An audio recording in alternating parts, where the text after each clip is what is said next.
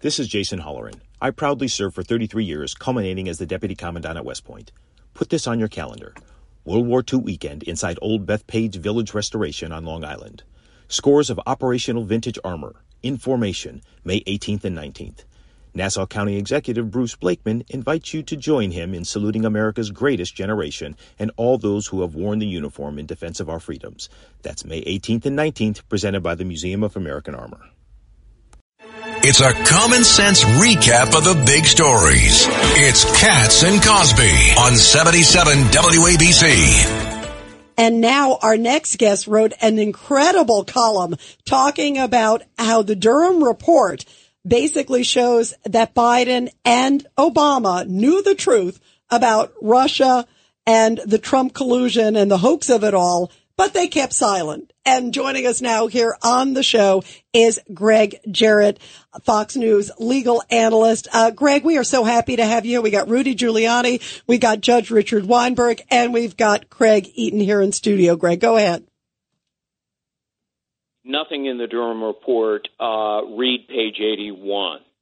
Uh, in July of 2016, CIA Director John Brennan rushed to the White House for an emergency debriefing. He wanted to tell and did tell President Barack Obama and Joe Biden, the vice president, about the evidence uncovered by American intelligence. It was corroborated, it was vetted, it was solid evidence. The agency had determined that Hillary Clinton had approved a campaign plan to stir up a lie, a scandal against Donald Trump by tying him to Putin and the Russians. Now, of course, it was outrageous. It was completely conjured up by Hillary and her craven imagination. And for the next three years, all of these people, not just Biden and Obama, but the Attorney General, Loretta Lynch, James Clapper, the DNI, and FBI James Comey, they were all in the meeting, and they all spent three years remaining silent that it was all a hoax. And they watched happily, uh, you know, as the media, in an orgy of lies and condemnations, claimed that Donald Trump was a Russian stooge. And, you know, on a daily basis, the media pronounced him guilty in the court of public opinion and Obama and Biden and Clapper and Brenner and Brennan and Comey, they all knew it was a lie. And Judge Richard Weinberg, you got a question for Greg Jarrett of Fox News. Greg, so we saw this in 2016. Then you see a repeat of this kind of phenomenon of the abuse and weaponization of government entities because of the Hunter Biden laptop and the shutting down of countervailing opinions. They shut down Miranda Devine story in the Post, the laptop from hell expose. How do we how do we get a, a real accounting on this, and how do we stop this from happening again in the future?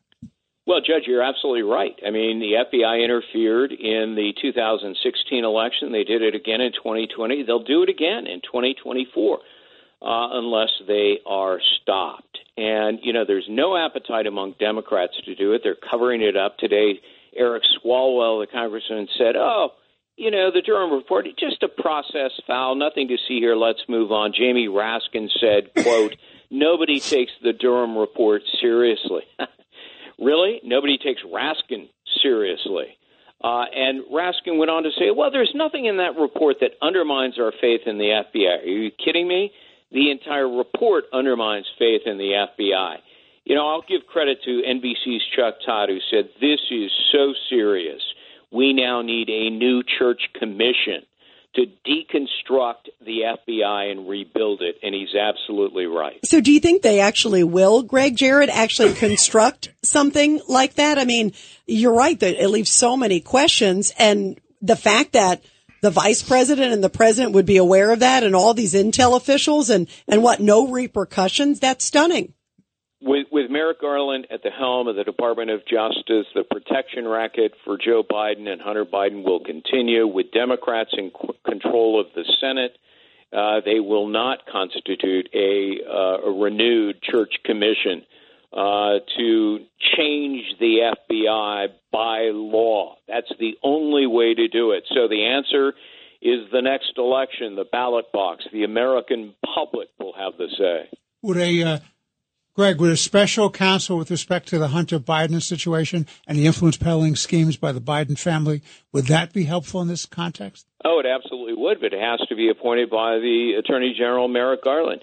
He has rejected the written demands repeatedly by members of Congress to appoint a special counsel. He has ignored the federal regulations that require him to appoint one. I mean, it's it's ludicrous that an attorney general is investigating his boss's son over documents that implicate his boss. That is, by definition, as you well know, a conflict of interest. Definitely. It demands Definitely. a special counsel. Garland won't do it, and Biden is more than happy with that. Greg, this is Craig Eaton. You know, it's funny because I'm an attorney here in New York, and the and the FBI was a premier law enforcement agency in the country for decades and decades, and I'm sure the mayor can attest to that when he was the U.S. attorney here in the Southern District. But the weaponization of the FBI and the Department of Justice under the Biden administration, I mean, it, it is so disgraceful. How do we get back? I mean, what do we do? I mean, you know, you're 100% right. We need, we need a special counsel. The judge is right. We need a special, we need the appointment of a special prosecutor to look at this, but that has to come through the Biden Department of Justice, which is never going to happen. So I guess, I guess we have to wait until 2024 and we need to address this in the ballot box. I think that's the only way we're going to get it done. And people need to know what's going on here. They need to know that we need to have change in the government. That's why you need to have the houses of Congress in other hands away from the executive. Yeah. You need to have the Republicans with their subpoena power controlling the House of Representatives and the Senate. The truth will never come out It was all in one party hands. Yeah, and this, but this DOJ, I mean, this Attorney General, uh, tell me if I'm wrong, Rudy. I mean, this, I have never seen such a political Attorney General, at least in modern times. yeah, and times. he's completely impervious to any uh, kind of criticism, and there's very little because the press is on his side. But Greg, uh, this is Rudy Giuliani. Greg, um, how how do you accomplish anything when no one's held accountable? I mean, uh, in essence, it encourages doing it again. Great point. And in fact, they did do it again. They did the hard drive after this. They they covered that up. So uh, it's almost absurd that no one's been prosecuted.